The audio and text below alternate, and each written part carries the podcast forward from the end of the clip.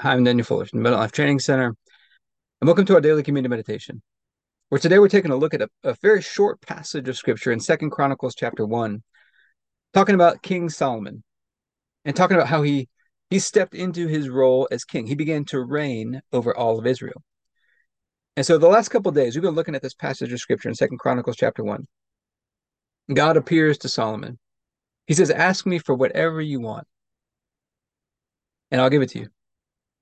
And what does Solomon ask for? Solomon asks for two main things. He asks, number one, that the promise that God made to his father David would be established, it would be confirmed in his life. Because God's promise was that one of David's sons would be sitting on his throne that would continue on for generations to come. So it was a generational promise. And then he prayed asking God, God, give me wisdom and understanding to rule over this people. In other words, give me the wisdom and understanding to do what you called me to do. I don't know how to do it. I don't know how to do what you've called me to do. I need your help. I need your guidance. Give me the wisdom for how to do that. And then we talked about God was very pleased with this prayer. God answers him. I said, I'm gonna, I'm gonna answer that. I'm gonna do that for you. I'm also gonna give you riches and wealth and honor and long life. I'm gonna give you all these other things that you didn't ask for because you asked for a good thing. And then immediately after that, it says Solomon went to Jerusalem from the high place at Gibeon from before the tent of meeting. We talked about yesterday, Gibeon means a hilly place or an up and down place. Jerusalem can be translated as a foundation of peace. So Solomon went from a shaky place, from an up and down place in his faith. He wasn't really sure, was he going to be able to step into and walk in this calling that God has for his life? And he went into a foundation of peace. He had peace and trust and rest that God was with him. Now, did anything change externally at that point? I don't think so. All he had was a word from God, but he believed it, he trusted it, he put his peace in it. And then there's this very simple phrase right here, right after that. And he reigned over Israel. So what did he do? He went by faith, believing and trusting in God. He went in, he took his seat on the throne, and he began to reign over Israel, trusting that God was going to do what he said he was going to do. And so, a similar way for us, we can pray, we can ask God to establish his promises in our life in Christ. We can ask God to help us to walk out what he's called us to do. Maybe that's as a husband, maybe that's as a father or a wife or some kind of relationship that you have. Maybe it's in the work or the calling that you have, the purpose that you have. God, teach me how to do it because I don't know how to do it the way you want me to. Teach me how to do it in a way that's pleasing to you and serves the people. But then we got to go. We got to actually put it into practice. We got to step forward by faith into it, just like Solomon did. And so we're going to take communion over this today,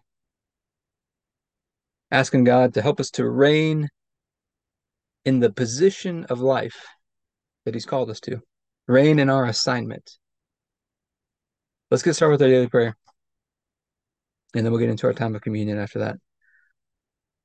Heavenly Father, I pray for everybody who's watching or listening, their families, their friends, everybody connected to them, and all of our church and governmental leaders.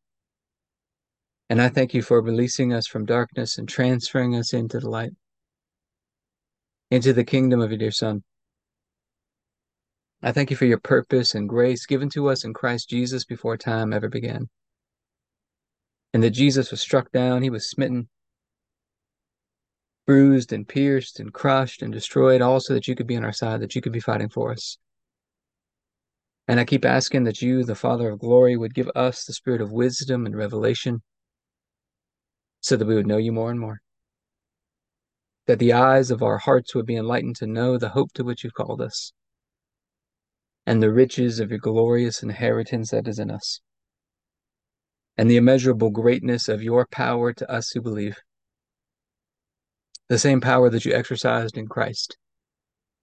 When you raised him from the dead, and you seated him at your right hand in heavenly places, far above all rule and authority and power and dominion, and every name that is named, not only in this age, but also in the one to come. And you put all things under his feet and made him to be the head of the body the fullness of Him who fills all in all. And Father, I ask you to bless us and to make your, fa- make your face shine upon us. Let us find grace and favor in your eyes. expand our borders and our territory, expand our capacity to receive everything you've given us in Christ, and to let it flow through us so that we do good and are a blessing to people all over the world.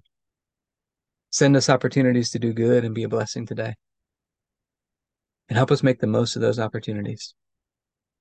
Keep your hand on us and help us do today what's right and best in your eyes, and do it with peace and joy and confidence in you. And I ask you to stretch out your hand to heal and do signs and wonders and keep us from evil and pain. Through the mighty name of Jesus. Amen. And Father, we're asking for your help. Help us to reign in the assignment that you've given us. Help us to reign in life through that one man, Jesus Christ.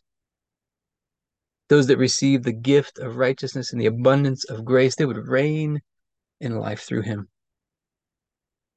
And we think of the night Jesus was betrayed, he took the bread and said, This is my body, broken for you. Do this in remembrance of me. We get this opportunity today to remember. We've been made one with you through the sacrifice of Jesus. And so I thank you for this bread and ask you to bless it in Jesus' name. Let's go and take our bread.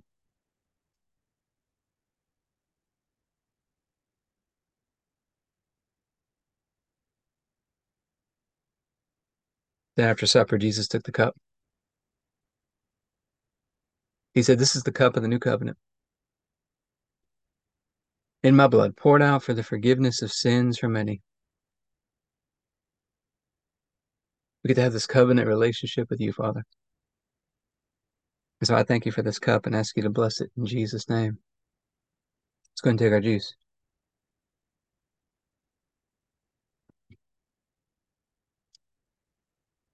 All right, let's talk about some practical application into our health and fitness. We can pray, we can ask God for help in our in our health and fitness. We can say, you know what, I don't know what I'm doing. I need your help. But then we got to step into it. We got to walk it out. You got to believe Him. You got to believe you receive the moment you pray, and you got to step forward. You got to start walking by faith. Start exercising by faith. But hope is enough for today. If you'd like to be a part of what we're doing, you go to the Abundant Life Training Center.com.